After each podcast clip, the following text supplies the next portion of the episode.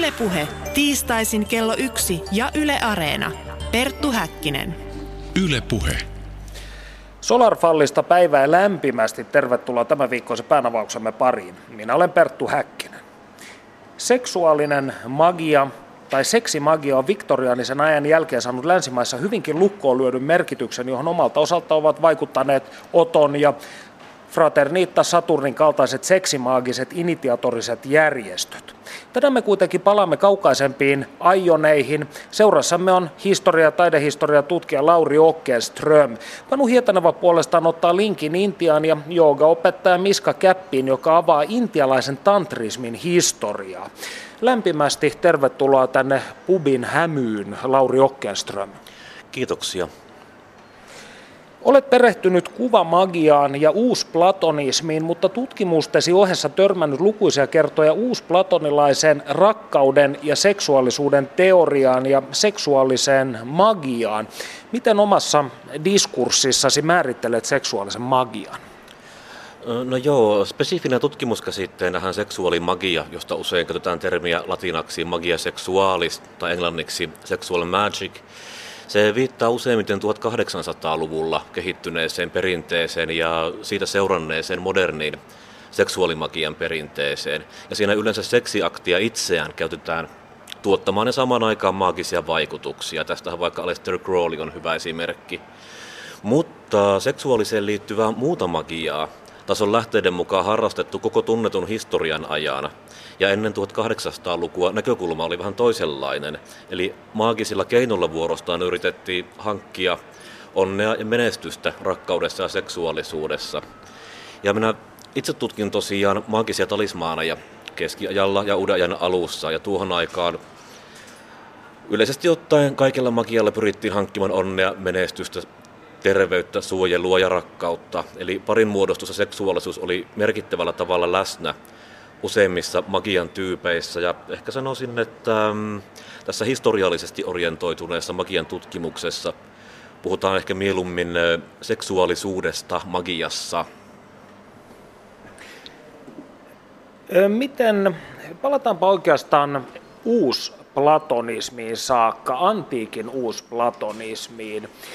Jos sinun pitäisi kuulijoillemme tässä pähkinänkuoressa nopeasti muutamalla lauseella valottaa, mistä uusplatonismissa pohjimmiltaan oli kyse, niin mm, kerropa se ensin. No uusplatonismiksi kutsutaan filosofisia virtauksia ja aatevirtauksia, jotka ovat syntyneet myöhäisantiikissa ja keskiajalla ja uudella ajalla Platonin teosten pohjalle. Ja tunnetuimpia nimiä varmasti ovat sellaiset kuten Plotinos ja Jamblikos. Kyllä, ja Prokloksen voi mainita tähän lisäksi vielä antiikin puolelta. Miten rakkaus ja seksuaalisuus näkyivät antiikin ja renessanssin uusplatonistisessa ajattelussa? No kaikessa platonilaisessa ajattelussa tämä rakkauden käsite, eli eros, on aivan avainkäsitteitä. Ja sen päälähteenä on Platonin dialogipidot, eli symposion, joka on yksi tunnetuimmista Platonin teoksista. Ja siinä esiintyy tämä teoria, jonka mukaan rakkaus voi olla sytyke, joka johdattaa ihmiset tavoittelemaan todellista kauneutta ja todellista hyvyyttä, eli korkeampia päämääriä. Ja toisaalta varsinkin sitten myöhemmässä platonilaisessa perinteessä rakkaus esiintyy suurena yleisenä kosmisena voimana, joka pitää universumia kasassa, pitää huolta kosmisen harmonian säilyvyydestä ja kaikesta lisääntymisestä.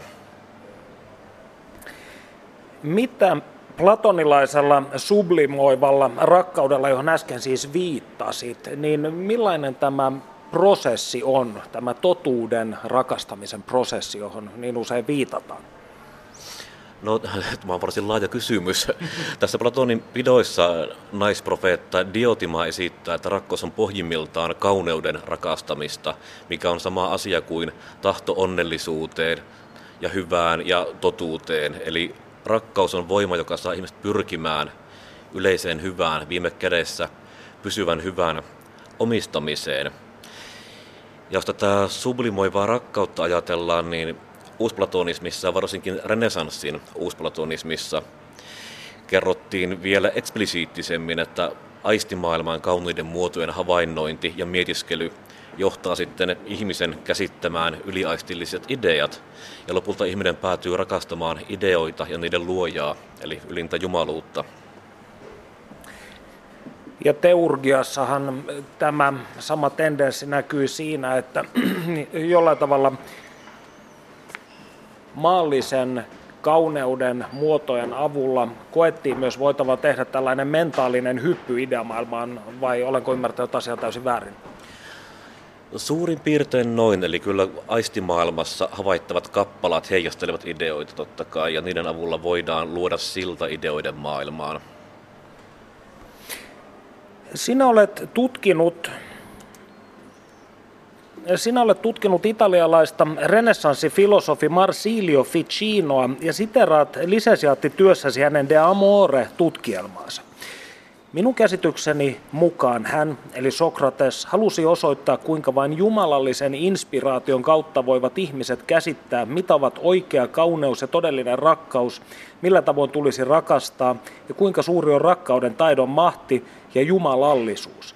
Pysykää siis kaukana näistä taivaallisista pidoista, pysykää kaukana te jumalattomat, jotka maallisen saastan kietomina bakkuksen ja priapoksen iloihin omistautuneena tallaatte rakkauden taivaallisen lahjan maan mutaan sikojen tongittavaksi.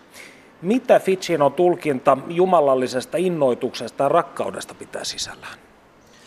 Joo, tosiaankin tämä Ficinon de Amore, eli suomeksi rakkaudesta, sehän on muodollisesti kommentaari Platonin pidoista, valmistunut vuonna 1469, ja se on ehkä renesanssin tärkein yksittäinen usplatonilainen teos, ja oikeastaan kaikki myöhemmät käsitykset platonisesta rakkaudesta juontuvat tämän Ficinon teoksen inspiroimista keskusteluista.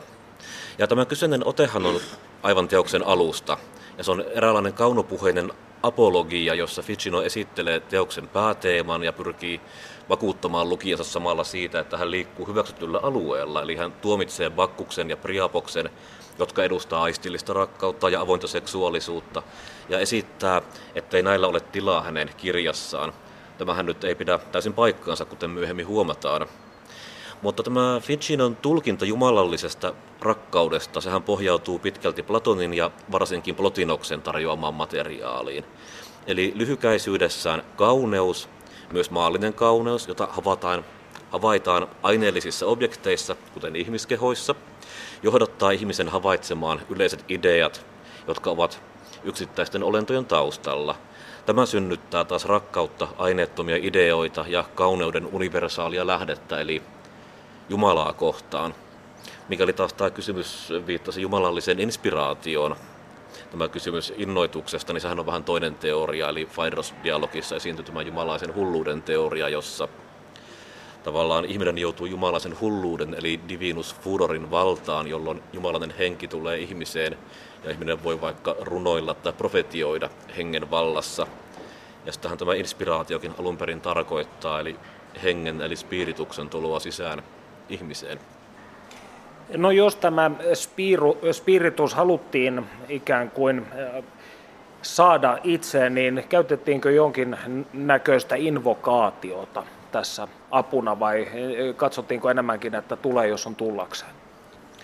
No varsinaisesti tästä Divinus Furor-teoriasta tai sen käytännön sovellutuksista ei ole säilynyt juurikaan evidenssiä, mutta voi hyvin kuvitella, että invokaatiota on varmasti voitu harrastaa ja vaikka kyllähän antiikin runoudessa jokainen suuri runoilemahan alkaa buusien invokaatiolla itse asiassa, eli laulaus, oi runotar, ja niin edespäin, kuten Homeroksen epokset alkaa. Ja kyllä samanlaisia invokaatioita on runoudessa käytetty renessanssin aikana ilman muuta, ja sitten magian puolella on myös invokoitu henkiä tekemään jotain muita asioita ihmisen puolesta kuin runoilemaan. Miten uusplatonistien käsitykset tästä jumalallisesta rakkaudesta sitten muovasivat renessanssin henkistä ilmastoa? No, tämä Ficinon de Amore-teos sai paljon kirjallisia seuraajia, ja näistä ehkä merkittävin oli Baldassare Castiglionen Il Cortegiano, eli hovimies, jota on pidetty eräällä tavalla koko renessanssin ohjelmajulistuksena. Siinähän esitellään tämmöinen renessanssimiehen ihanne, eli kuvaillaan monialainen yleistaito, joka on perehtynyt vähän kaikkeen. Ja tähän aikaan syntyy paljon muutakin rakkausaiheesta kirjallisuutta, jossa Ficinon teoksen lailla annettiin melkoinen hyväksyntä myös lihalliselle ja aistilliselle rakkaudelle. Ja se vaikuttaa sopineen tuon aikakauden varsin liberaaliin ilmapiiriin hyvin ja ilmeisesti se myös vähän vahvisti sitä ilmapiiriä. Toki jos vielä tämä oma lukuunsa, eli platonilaisen rakkausteorian mukaan tehdyt tutkielmat tai tulkinnat renesanssitaiteesta. Monia Sandro Botticellin ja Tizianin teoksia muun muassa on tulkittu tämän Ficinon teorian pohjalta. Mitä ilmineerasi Ficinon, Ficinon filosofiassa tämä spiritus-termi ja millä tavoin näköaistimus hänen mukaansa johti tiedostamisen ja todellisuuden luonteen ymmärtämiseen?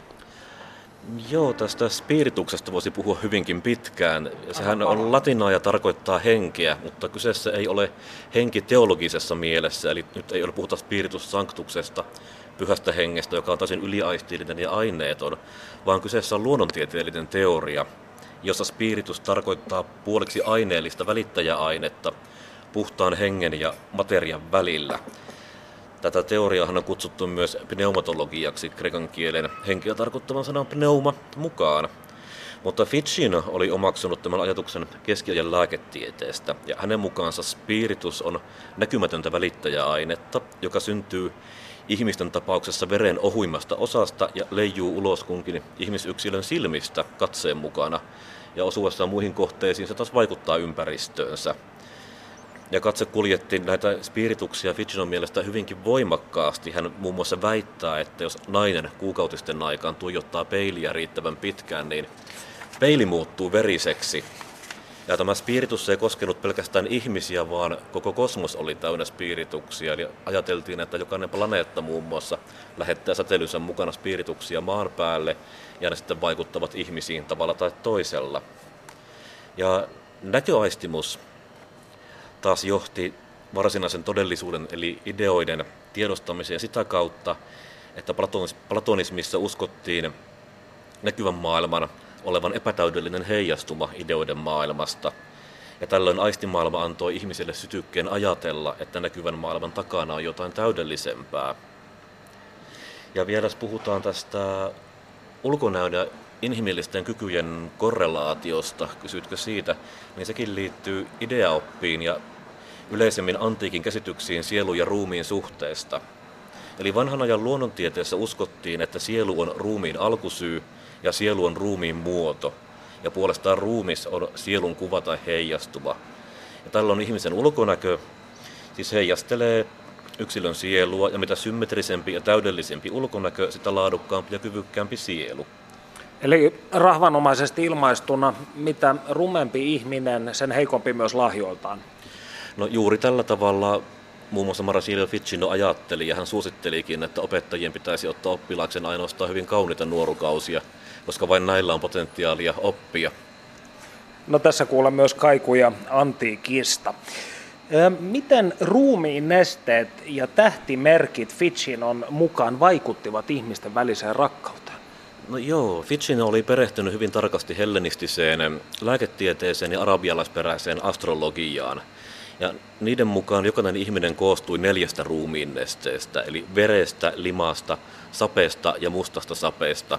Ja näistähän on joutuneet sanat sangviininen, flegmaattinen, koleerinen ja melankolinen.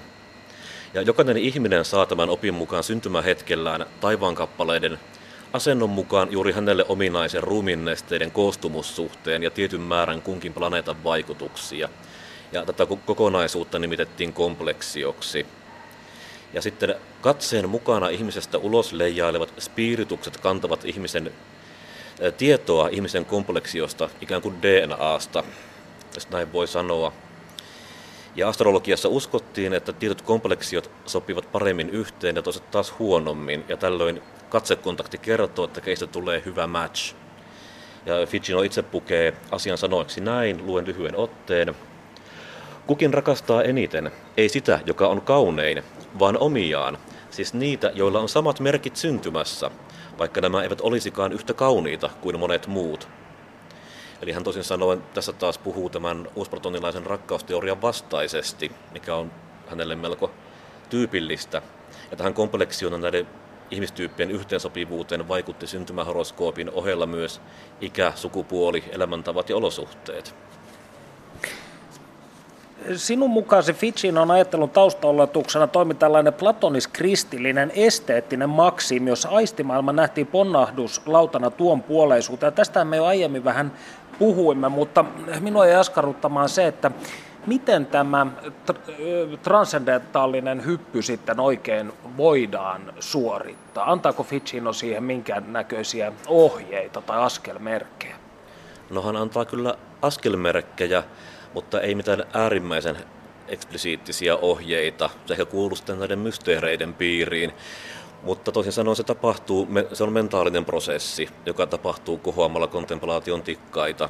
Eli ihmisen tulee kontemploida, mietiskellä ja ajatella ideoiden maailmaa aistimaailman antaman sytykkeen pohjalta, ja hän voi sitten kontemplaation keinoin tavoittaa ideoita ja itse hyvän idean.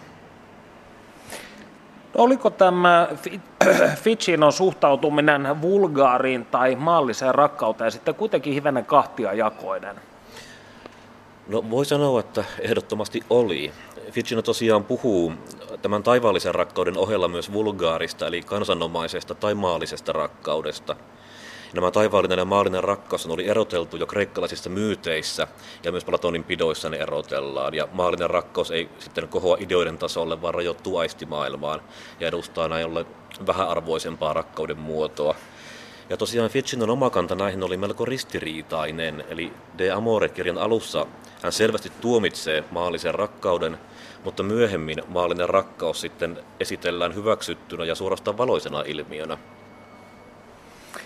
Mitä uusplatonistien rakkausfilosofialle sitten viime kädessä tapahtui? Milloin se meni muodista ja miksi? No oikeastaan tämä genre kukoisti 1400-luvun jälkipuoliskolla ja 1500-luvun alussa kaikkien eniten.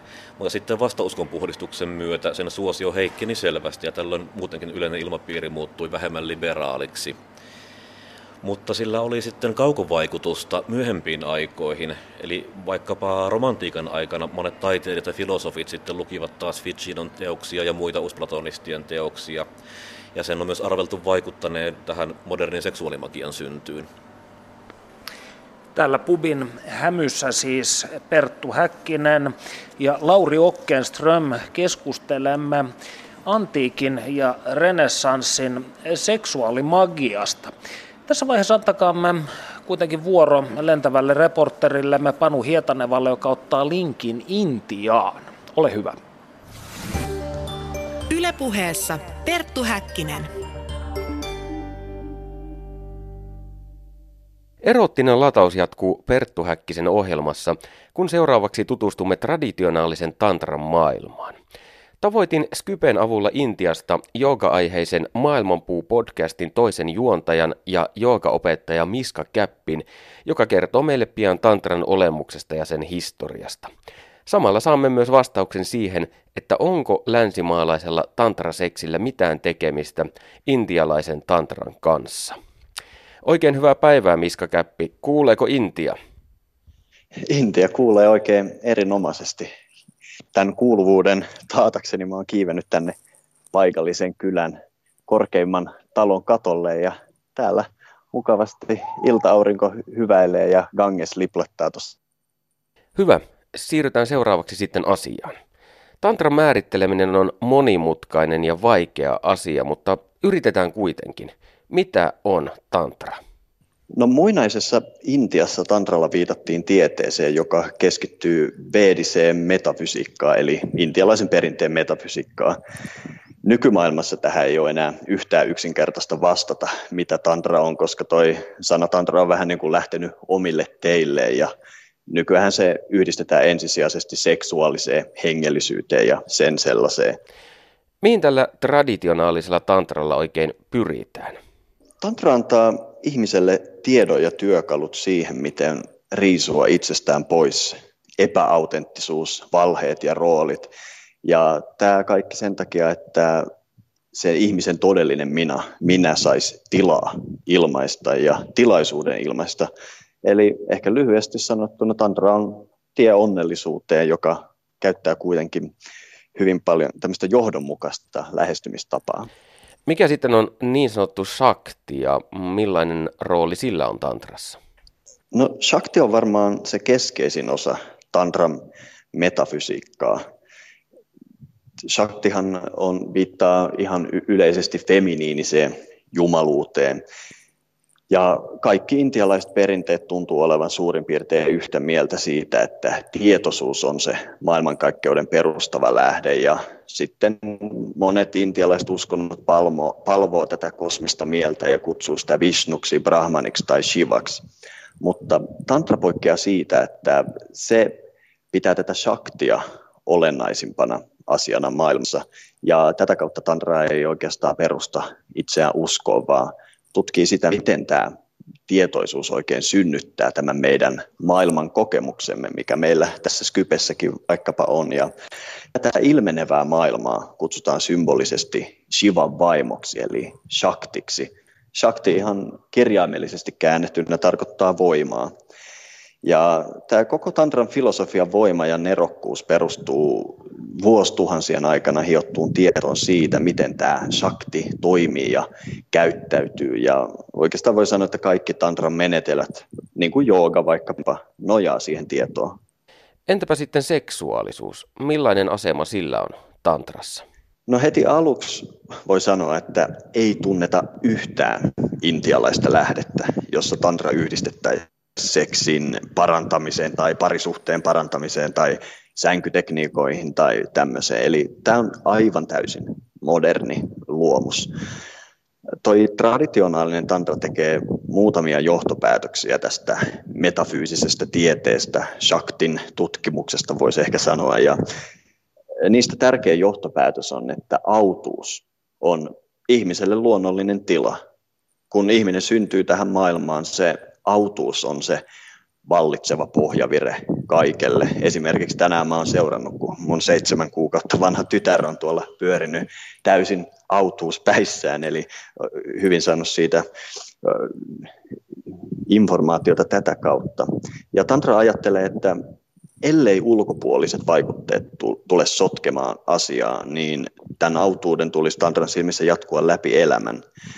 Ja tietty lapsi ilmaisee autuuttaa lapsen tavoilla, mutta jossain kohtaa elämänsä ihminen aina löytää seksuaalisuutensa ja seksuaalisuus on aikuiselle yksi tapa ilmaista tätä autuutta.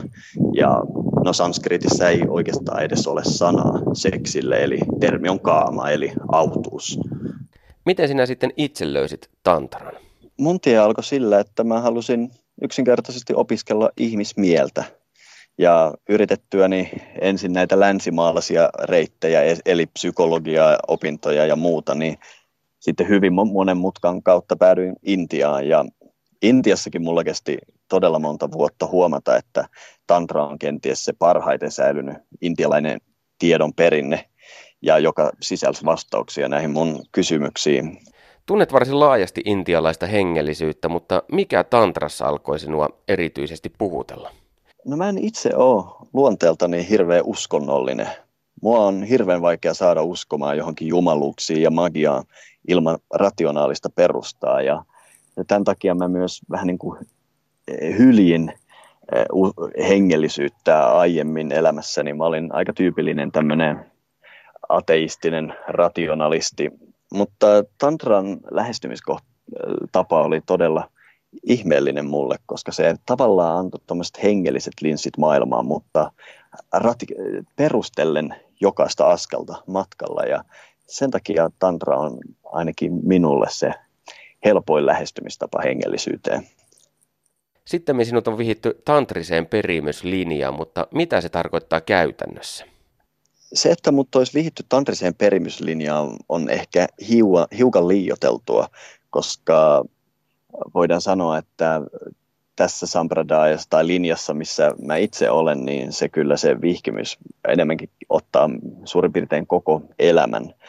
Tämä vihkimys, usein kun tämmöiset ortodoksiset perinteet, siellä on vihkimyksiä, niin siinä tehdään rituaaleja ja sä saat hengellisen nimen ja jotain, mutta tässä perinteessä, missä mä opiskelen, tämä vihkimys on nimenomaan vihkimystietoon, eli saa ne tietyt tiedon palaset, jolla sitten tantraan uppoutuminen ja niihin teksteihin uppoutuminen on mahdollista. Ja, ja tämä vihkimys tosiaan ei ole minunkin, minunkaan kohdalla lainkaan ohitse, eli koko ajan opiskeluni jatkuu ja ymmärrän enemmän ja enemmän. Onko tantraa mahdollista opiskella kirjoista vai tarvitaanko aina guru, joka avaa oppilaalle asioita?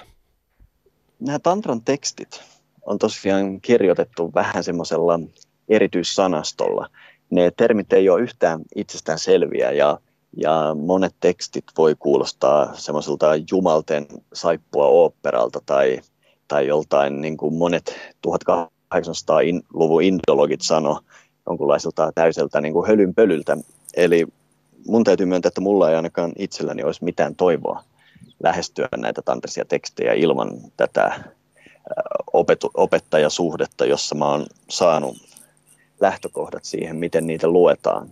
Mutta kenties joku sieltä voi jotain kaivaa, mutta itse väittäisin, että se on äärimmäisen hankalaa. Sinä olet nyt vuosikausia opiskellut tantran saloja ja sen maailmaa, mutta kuinka tämä kaikki on vaikuttanut sinuun ihmisenä? Voi sanoa, että mä odotin aikoina, että tämmöinen jooginen tai hengellinen tie johtaisi suurin piirtein siihen, että muuttuu joksikin pyhäksi olennoksi, leijuu ilmassa ja hohtaa pimeässä, mutta mun omalla kohdalla tämä tantrinen tie on tehnyt musta hyvinkin niin kuin tavallisen kaverin. Mä oon saanut järkytyksekseni huomata, että monet sellaiset piirteet, mitä mä itse pidin perustavina luonteen piirteitä, niin lopulta paljastuvaan mun tavaksi kompensoida tyytymättömyyttä ja kaikkea painolastia, mitä olin elämäni aikana kerännyt. Ja tuon painolastin pudottamisen seurauksena mä aloin löytää suurta arvoa ja merkitystä tosi simppeleistä jutuista. Y- yllätyksekseni vaikkapa omasta kotimaastani, luonnosta, perheestä ja niin edelleen. Eli semmoinen maailman reissaaja on muuttunut tyytyväiseksi perheen isäksi ja tuommoinen vanha Intia-hippi on rakastunut suomalaiseen perinteeseen ja suomalaisiin metsiin. Eli Tätä mä en itse odottanut, mutta näin on käynyt. Yle puhe. Mitä tantran historiasta tiedetään? Milloin sen katsotaan syntyneen? No tässä nämä traditiot ja, ja sitten akatemia tietysti puhuu hyvin eri kielillä. Jos me ymmärretään tantra tieteenä, joka tutkii veedistä metafysiikkaa, niin kuin mä sen itse ymmärrän, niin silloin tantra on väistämättä yhtä vanha kuin ne vanhimmat intialaiset lähteet – eli niin sanotut Veda-kirjat. Ja esimerkiksi yhden näistä, yksi näistä Veda-kirjoista, Yajur Veda, sen onkin jaettu kahteen tulkintaa, eli ns. valkoiseen ja mustaan. Ja tämä on hyvin tyypillinen asia tantrassa, että on kaksi erilaista tulkintaa oikeastaan kaikkea. Ja se kaikuu tuolla jo aivan vanhimmissa intialaisissa lähteissä. Jos me kysytään akatemialta, jotka ymmärtää tantran vähän eri tavalla. Yleensä tantra nähdään vajaa pari tuhatta vuotta vanhana ilmiönä. Monet sanoo, että ekat tantriset tekstit on sävelletty joskus 400-luvun jälkeen ja se todellinen tantran kultakausi oli vasta noin tuossa tuhat vuotta sitten. Ja sitten tietysti, jos me puhutaan tästä seksitantrasta, niin se on alle sata vuotta vanha ilmiö, eli tämäkin on hyvin monimuotoinen juttu. Intialaisen hengellisyyteen kuuluu usein ajatus askeesista, mutta mikä on tilanne tantran suhteen? Vaaditaanko siinäkin askeesia? No tantrassa on koulukuntia, jotka elää hyvin askeettista elämää aivan omissa kuvioissaan pitäen vuorovaikutuksen maailman kanssa ihan minimissä tai ihan nollassakin joissain tapauksissa. Mutta jos me katsotaan Tantran näitä kirjavia linjoja kokonaisuudessa, niin voi kyllä sanoa, että Tantra on usein äärimmäisen elämänmyönteinen ja epäaskettinen lähestymistavassaan ja voi sanoa, että se tantran tie vapauteen nimenomaan löytyy täydestä elämästä ja elämä, sen eläminen nähdään tienä vapauteen. Siirrytään seuraavaksi niin kutsuttujen vasemman ja oikean käden polkujen käsitteisiin ja perehdytään niihin hieman tarkemmin. Aloitetaan oikean käden polusta. Mikä se oikein on? Oikea yhdistetään tantrassa uutta synnyttävää ja semmoiseen luovaan ja antavaan.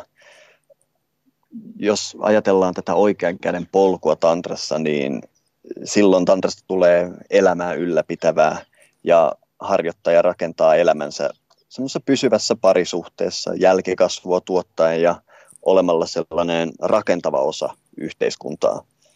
Voi sanoa, että oikean käden tantrassa se tantraharjoitus muuttuu elämäksi ja elämän ylläpitämiseksi. Entäpä sitten se vasemman käden polku? Mikä se on? No vasemman käden tantrikot on juuri niitä askeetteja, josta vähän äsken puhuttiin. Eli, eli he pitää paluuta takaisin tämmöiseen ykseyden autuuteen olennaisimpana asiana elämänsä kannalta. Eli nämä vasemman käden tantrikot on yleensä perinteisesti elänyt ihan omassa yhteisössään, irti yhteiskunnasta, ilman mitään pysyviä parisuhteita. Seksuaalisuus ei ole heille lainkaan osa elämää, vaan ainoastaan osa tiettyjä rituaaleja, jotka tehdään tiettyinä matemaattisina päivämäärinä ja niin edelleen. Ja jos sitten lapsia syntyy, niin heillä ei nähdä olevan vanhempia, vaan ne lapset kasvaa vaan osaksi sitä vasemman käden yhteisöä. Ja nämä on siis tämmöisiä yhteisöjä, ihmisiä, jotka omistaa koko elämänsä hengelliselle harjoitukselle, eli äärimmäisen askeettisia ihmisiä. Ja tämä tulkinta, minkä mä annoin tästä oikeasta ja vasemmasta kädestä, niin tämä on hyvin traditionaalinen, eli viime vuosisatoina tästä on syntynyt monia hyvin erilaisia näkemyksiä myös. Tällainen ajatus vasemman käden polusta esiintyy myös länsimaalaisessa okkultismissa, esimerkiksi Anton Lavein satanismissa. Onko tämä vasemman käden polun ajatus alun perin peräisin nimenomaan tantrasta? Joo, kyllä voidaan sanoa, että 1800-luvulla tähän länsimaalaiseen okkultismiin tämä ajatus vasemman käden polusta nimenomaan tuli tantrasta. Mutta ongelma on se, että se tuli tämmöisestä erikoisesta tulkinnasta. Nämä 1800-luvun okkultiset piirit, voidaan sanoa, että teosofit etunenässä, loi tämän modernin käsityksen oikeasta ja vasemmasta polusta. Ajatellaan, että oikeassa rituaalit on vain symbolisia, mutta vasemman käden harjoitukset kirjaimellisia ja syntyi tämmöinen ajatus vasemman käden tantrikosta mustan magian harjoittajina ja noita tohtoreina ja vaikka mitä tällaista. Nämä mustan magian harjoittajat ja ynnä muut on valitettavasti osa tätä modernin tantra-soppaa, eli nykyään ajatellaan, että on hyvää tantraa eli valkosta, oikean käden tantraa ja sitten on pahaa tantraa eli mustaa, tämä vasemman käden, mutta tämä ei löydy ollenkaan intialaisista tantrateksteistä. Iltapäivälehdistö kirjoittaa usein tantraseksistä ja seksi on nimenomaan se ensimmäinen asia, joka keskivertoihmiselle tulee tantrasta mieleen. Mutta onko tantraseksillä mitään tekemistä tämän traditionaalisen intialaisen tantran kanssa? Tähän on lyhyt vastaus. Ei ole. Tantra sisältää ajatuksen siitä, että tämä ihmisen tiedostamaton mieli on ikään kuin supertietoinen ja nauhoittaa kaiken kokemansa. Ja voidaan sanoa, että Tantran silmissä mikään ei ole huonompi idea kuin kirjoittaa sinne syvälle mieleensä tämmöisiä kokemuksia vastuuttomasta ja aika usein pinnallisesta seksistä. Eli traditionaalinen tantra, totta kai seksuaalisuus on osa elämää, mutta ei sitten oikein muuten löydy tätä ajatusta traditionaalisesta tantrasta. Miksi tantra sitten hahmotetaan länsimaissa useimmiten nimenomaan seksin kautta? Eli kun 1800-luvulla tantra alettiin tutkia länsimaissa, niin tietysti ihmiset meni näihin tantrisiin temppeleihin ja siellä on hyvin erottista symboliikkaa. Tavallaan ajateltiin, että, että ne temppelit esittää kuvia jostain muinaisista orgioista tai vastaavaa, väärin ymmärrys. Näillä ihmisillä ei ollut tietoa tantran metafysiikasta, joka on oikeastaan hyvin simppeli. Jos ajatellaan kiinalaista metafysiikkaa, tätä Jing ja Yang parivaljakon vuorovaikutusta, niin tämä Jing ja Yang on tantrassa Shiva ja Shakti.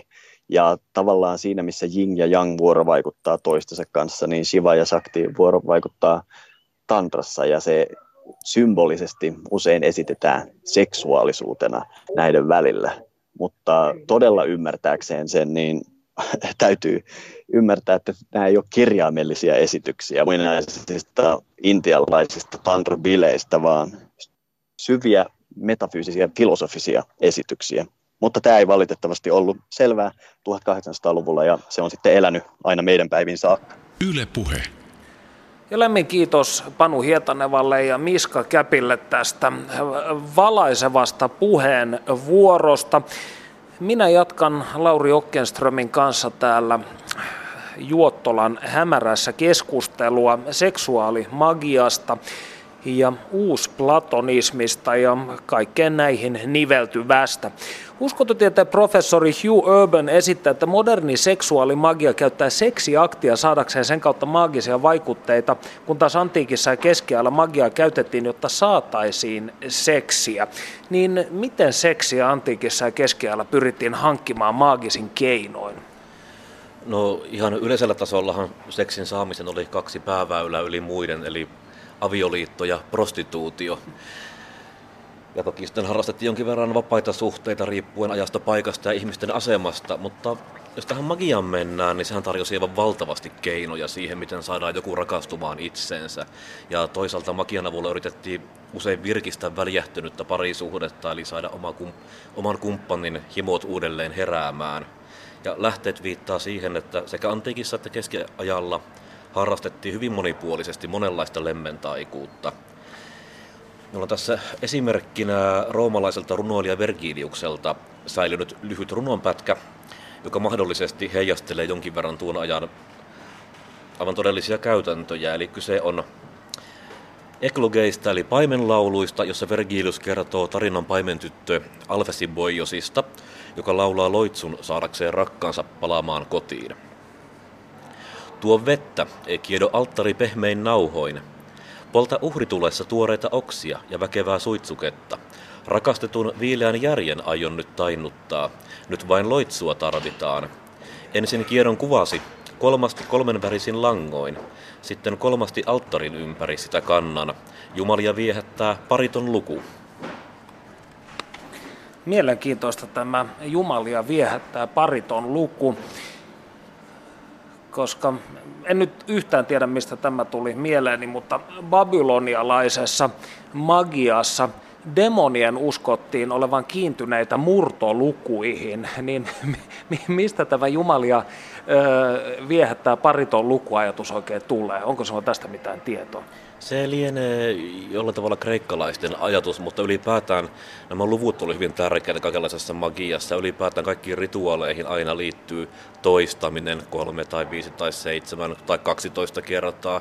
Se esiintyy uskonnoissa, nykyään kristinuskossakin katolisilla. Eli kun tietty määrä toistetaan tiettyä rukousta tai toimenpidettä, niin sen uskotaan olevan vahvempi. Magia on tavattu jaotella sekä akateemikkojen että alan harrastajien parissa joko matalaan ja korkeaan eh, tai rahvaanomaiseen ja oppineeseen, riippuen vähän intentiosta ja suorittajasta. Miten erot näkyvät suhteessa seksuaalimagiaan? No ehkä tässä kansanomaisessa magiassa seksuaalinen magia on hivenen yleisempää ja jonkin verran suorasukaisempaa, kun taas tässä niin sanotussa oppineessa magiassa intentiot ovat niin sanoksemme hieman korkeampia ja myös keinot on monimutkaisempia, eli pitää suorittaa hyvin monimutkaisia rituaaleja, pitää tuntea astronomiaa, tähtien asentoja. Ja usein oppineessa magiassa ohjeet on myös vähän häveliäämpiä, eli puhutaan aivan niin suoraan ja ehkä vähän enemmän vihjaillaan, käytetään kiertoilmaisuja, puhutaan mieluummin rakkaudesta kuin jostain suorasukaisemmasta. Mutta ylipäätään aivan selvää dikotomiaahan ei voi tehdä muuta kuin aivan ääritapauksissa, että useimmiten puhutaan laajasta harmaasta alueesta. Seksuaalimagian tässä klassisessa mielessä, jos nyt voidaan käyttää tällaista termiä, niin keskiössä olivat taikajuomat. Miten niitä valmistettiin ja mihin niillä, tai no se mihin niillä pyritään on tietysti aika, aika selkeä, mutta miten, miten niitä valmistettiin? No useimmiten käytettiin luonnontuotteita, eli kasvien, eläinten ja ihmisten osia ja eritteitä.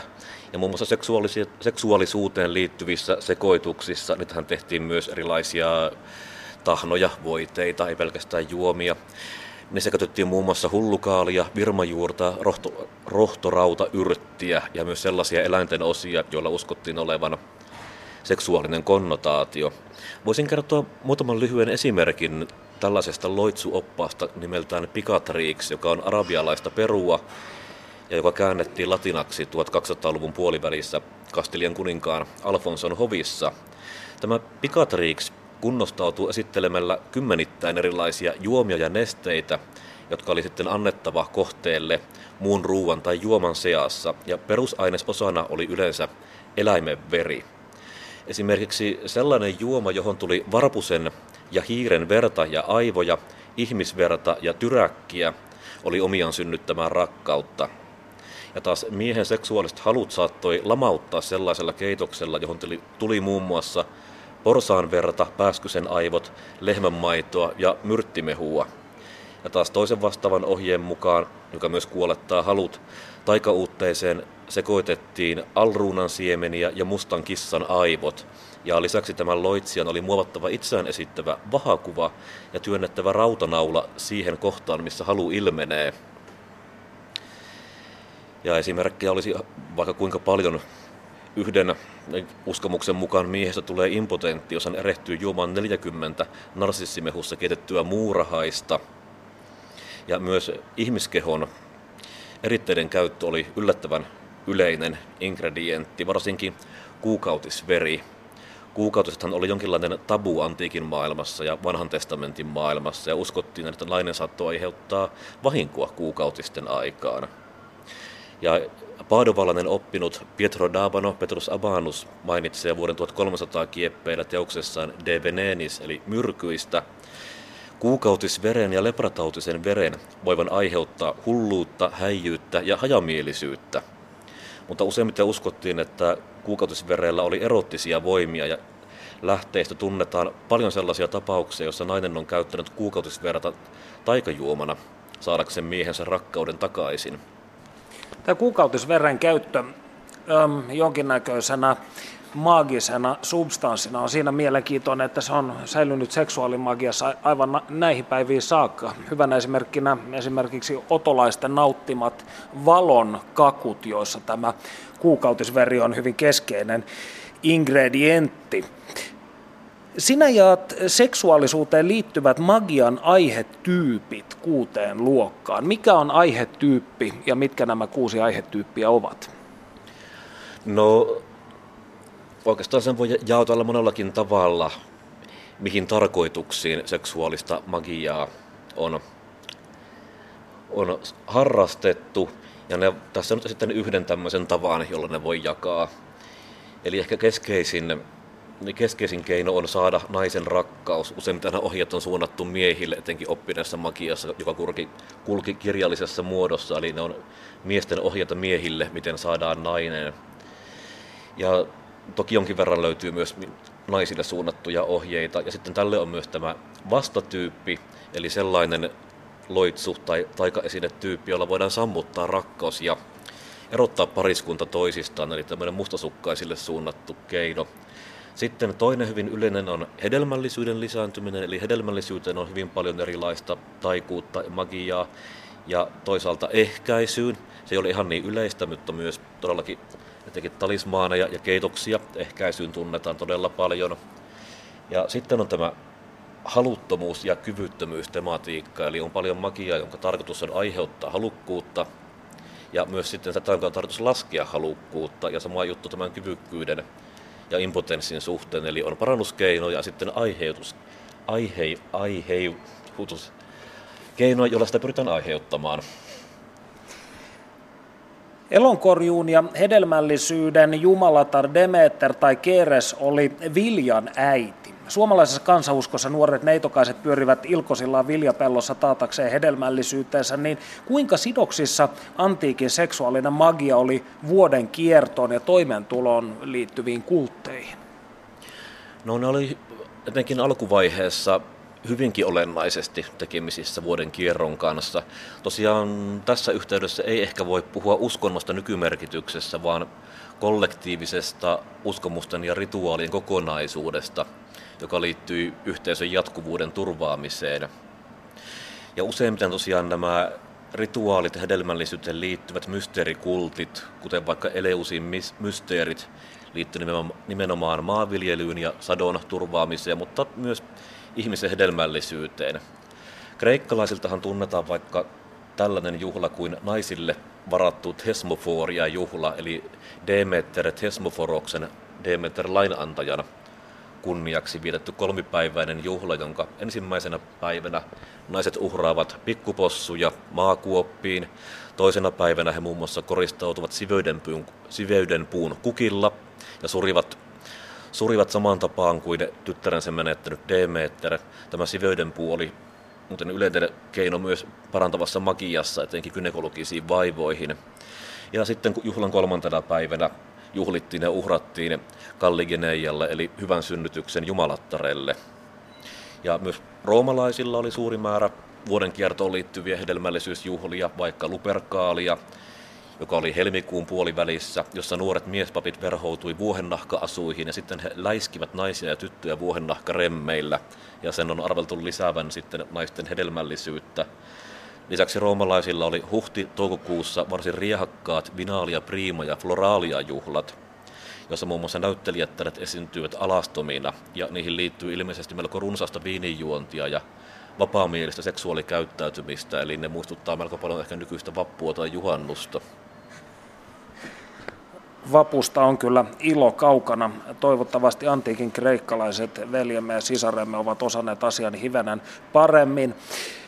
Hugh Urbanin, johon aiemmin viittasimmekin, niin hänen mukaansa seksuaalisuuden ja magian yhteydestä on magian historiassa nähty kaksi narratiivia, niin palataanpa vähän näihin. Mitä ne ovat?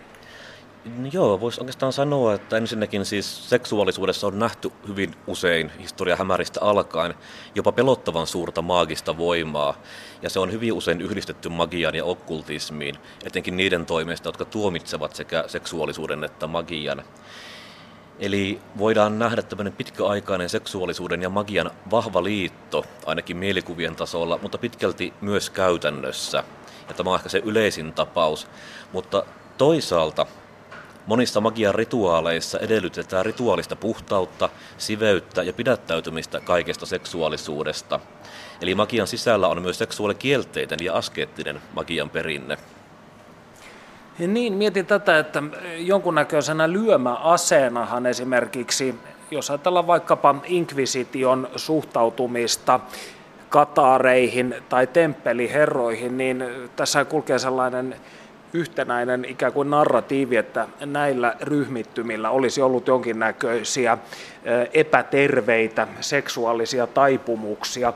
Ja sitä on sitten käytetty jonkinnäköisenä syyllistämisen ja tuomitsemisen välineenä, niin onko, onko tämä myös, ja sitten jos ajatellaan vaikkapa vuosisatoja myöhemmin sattunutta noitahysteriaa, niin onko tämä ollut ihan sellainen yleinen tendenssi jopa katolisen kirkon taholta?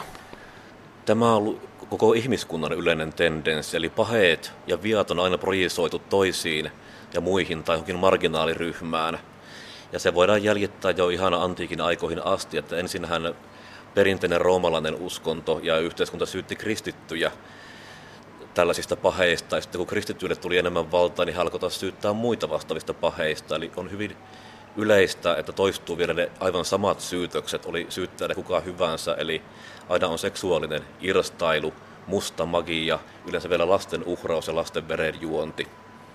Klassikot. Modernissa sinettimagiassa, Austin Osman Sperrystä moderniin kaosmagiaan, sinetin lataamisen perustekniikka tai yksi niistä on seksuaalisen kliimaksin kohdalla tapahtuva tahdon siirtäminen elottomaan objektiin. Mutta löytyykö antiikista, keskiajalta tai renessanssista viitteitä orgasmin käytöstä vastaavanlaisiin tarkoituksiin? No ei, ei löydy ehkä jonkin verran hyvin epävarmoja viitteitä, vaikkapa myöhäisantiikissa kristityt syyttivät gnostilaisia jostain hieman tämänkaltaisesta rituaalista, mutta siitä ei ole minkäänlaisia todisteita. Eli vaikka tämä Aleister Crowlin niin sanottu gnostilainen messu ei perustunut todelliseen historialliseen rituaaliin, vaan alkukirkon mielikuvituksellisiin ja projisoiviin syytöksiin. Ja nyt kun pääsimmekin gnostilaisuuteen, niin eräille keskiään gnostilaisille lahkoille, kuten vaikkapa pyreneillä eläneille kataareille, lisääntyminen oli ongelmallista itsessään, koska se merkitsi kuolemattoman sielun vangitsemista kuolevaiseen lihaan. Kuinka tyypillistä on sitten tämä hengen ja lihan välinen vihanpito maagisessa perinteessä, koska vaikkapa teurgiassa aineen karkeimmat muodot käsittääkseni nähtiin alhaisimpina? No joo, ehkä tässä on pieni huomio, että usein gnostilaisilla tarkoitetaan pelkästään antiikissa vaikuttanutta gnostilaista liikettä, mutta toki kuvailevasti sitä voi käyttää sitten keskiajankin suhteen. Niin, anteeksi, tosiaan en, en käyttänyt tätä termiä sillä tavalla hirveän teknisesti tässä. Merkitys varmaan välittyi kuulijoille. Mutta tällaista vihanpitoa esiintyy jonkin verran myös ehkä magian sisällä, mutta uskonnolliselle liikkeelle, kuten katareille, asia oli paljon suurempi ongelma ja skismaattisempi kysymys. Sanotaanko, että historiassa on esiintynyt monia erilaisia maagisia perinteitä, joista enemmistö on tosiaan seksuaalimyönteisiä, eli magia on käytetty rakkauden herättämisen välineenä. Ja sitten osa on seksuaalikielteisiä, eli seksuaalisuus on nähty osana aineellisuutta ja aistimaailmaa, joka haittaa ylempien päämäärien tavoittelua. Mutta yleensä nämä perinteet ovat olleet sisäisesti varsin koherentteja, eli suurta vihanpitoa ehkä ei ole havaittavissa. Palataanpa hivenen tähän seksuaaliseen sivellisyyteen ja puhtauden eetokseen. Legenda mukaan alun perin 1400-luvulla eläneelle Abraham Wormsilaiselle luovutettu Abramelin rituaali on eittämättä yksi modernin länsimaisen magian kuuluisimpia. Siinä kuten monissa muissakin 1700-1800-luvulla esiin pulpahtaneissa grimoireissa tai loitsukirjoissa, seksuaalisen pidättäytymisen vaade rituaalin valmisteluvaiheessa on hyvin keskeinen niin tämä seksuaalisen puhtauden tai sitä korostava suunta seremoniallisessa magiassa, niin liittyykö se yksin omaan tähän korkeampien päämäärien saavuttamisen tendenssiin? Ei välttämättä. Sitä voidaan nähdä myös niin kuin hyvin monien monenkaltaisessa magiassa, jopa sellaisessa, missä tavoitteena on sitten saavuttaa rakkautta, onnea seksuaalisuudessa, voidaan käyttää tällaisia ohjeita, joissa edellytetään hyvin suurta rituaalista puhtautta. Ja yleisesti ottaenhan tämä käsitys ja ymmärrys rituaalisen puhtauden voimasta on koko ihmiskunnan yhteistä perintöä.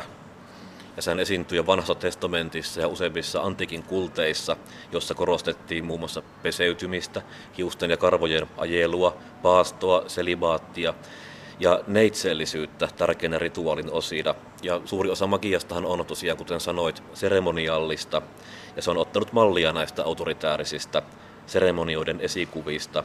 Ja kristillisellä keskiajalla mukaan tuli myös muita vaatimuksia, jotka oli myös omaksuttu kristillisestä uskonnon harjoituksesta. Esimerkiksi 1200-luvulla kirjoitettu kuuluisa rituaalimagian manuaali Ars Notoria esittelee useita kuukausia kestävän rituaalin, jonka tekijän on käytävä alituiseen messussa, ripittäydyttävä säännöllisesti papin luona, peseydyttävä usein ja paastottava lähes jatkuvasti. Ja totta kai rituaalin kuuluu seksuaalinen puhtaus, on sanomattakin selvää. Ja sitten tämän kiitoksena hän oppii kaikki vapaat taiteet ja selviää tenteistään moitteettomasti.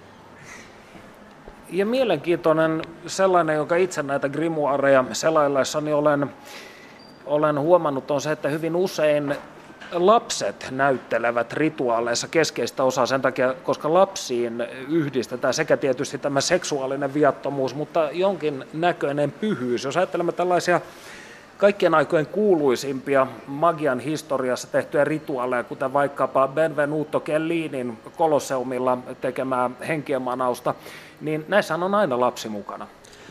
Kyllä, tässä tavallaan ei voida tosi erottaa lapsuutta ja neitseyttä, eli tämä neitsyys oli myös itseisarvo, ja usein lapsia käytettiin juuri siksi, että ne olivat varmasti neitsyitä. Ja uskottiin yleisesti, että lapset, jotka ovat vielä vähän lähempänä syntymää, ovat myös lähempänä henkien maailmaa, ja heillä on help, tarkempi, parempi yhteys henkiin. Ja lapsia tosiaan on käytetty antiikin uskonnoissa, kristinuskossa ja myös magiassa hyvin yleisesti rituaalien assistentteina. Ja etenkin tässä keskiaikaisessa nekromantiassa lapsia käytettiin, eli lapsi oli se henkilö, jonka kuului nähdä henget. Ja yleensä apuvälineenä oli joku heijastava pinta, kiilotettu miekka, vedenpinta ja useimmiten pelkästään kiilotettu ihmisen kynsi. Ja sitten nekromantti, joka varsin usein oli, kuului alempaan papistoon, niin hän sitten luki tiettyjä manauksia ohjekirjoistaan, manasi henkiä, kutsui näitä nimeltä ja sitten antoi lapselle tehtäväksi kertoa, mitä hän näkee tässä heijastavassa pinnassa. Ja tämähän oli totta kai käytännöllistä, koska lapsi manipulaatiolle alttiina yksilönä mielellään kertoo, mitä häneltä odotetaan, joten sieltä saatiin paljon materiaalia sitten nekromanteille. Eli toisin sanoen, jos väline on kunnossa, niin silloin saadaan myös hyviä tuloksia. Näin voi sanoa. Lisensiaattityössäsi viittaat Firenze-oikeudessa 1375 noituudesta syytettynä olleeseen Monna Kateriinaan, josta oikeuden pöytäkirjat sanovat seuraavaa. Diabolisen hengen ajamana hän suoritti monia magian ja noituuden tekoja. Hän myös kutsui demoneja, jotta siveiden miesten sielut, erityisesti San Lorenzon seurakunnan jäsenen Paolo di Michele Rondinellin kunniallisen ja arvostetun miehen, yhtyisivät häneen himon teoissa. Saadakseen Paulon itselleen ja saadakseen tämän rahat, Kateriina asetti miestä esittävän vahakuvan talossaan olevaan vuoteeseen, johon oli johtanut Paulon. Vahakuvaan hän oli pistänyt useita rautaneuloja, ja tuossa vuoteessa, johon magia, noituus ja monet muut toimet ja loitsut olivat johtaneet Paulon, hän oli Kateriinan kanssa yhdynnässä lukuisia kertoja. Kuinka yleistä maagisten mannekiinien tai fetissien valmistaminen seksuaalimagiassa oli? No se vaikuttaa olleen hyvin yleistä kaikkina aikoina, ihan kulttuurista riippumatta. Erilaisia voodoo-nukkeja ja fetissejä on löydetty kaikkialta ja ne eivät ole mitenkään vieraita edes uuden ajan Euroopassa. Jo James Fraserin, eli tämän kiistanalaisen magian tutkimuksen pioneerin mukaan, tämä oli yksi magian perustyypeistä, eli uskottiin, että tiettyä ihmistä esittävän tai edustavan figuurin avulla voitiin vahingoittaa tätä tai saada tämä toimimaan halutulla tavalla. Ja usein nämä oli juuri tämän kaltaisia kuin tässä esimerkissä, eli ihmistä esittävä figuuri, joka tehtiin jollain tavalla tunnistettavaksi kohteensa kanssa. Ja tämä neulojen ja naulojen käyttö oli myös hyvin, hyvin yleinen tapa näin siis Lauri Okkenström Jyväskylän yliopistosta. Lämpimästi kiitos vierailusta ohjelmassa. Kiitoksia. Ja me palaamme asiaan ensi viikolla uusin aihein ja uusin kujeen. Siihen saakka voikaa hyvin.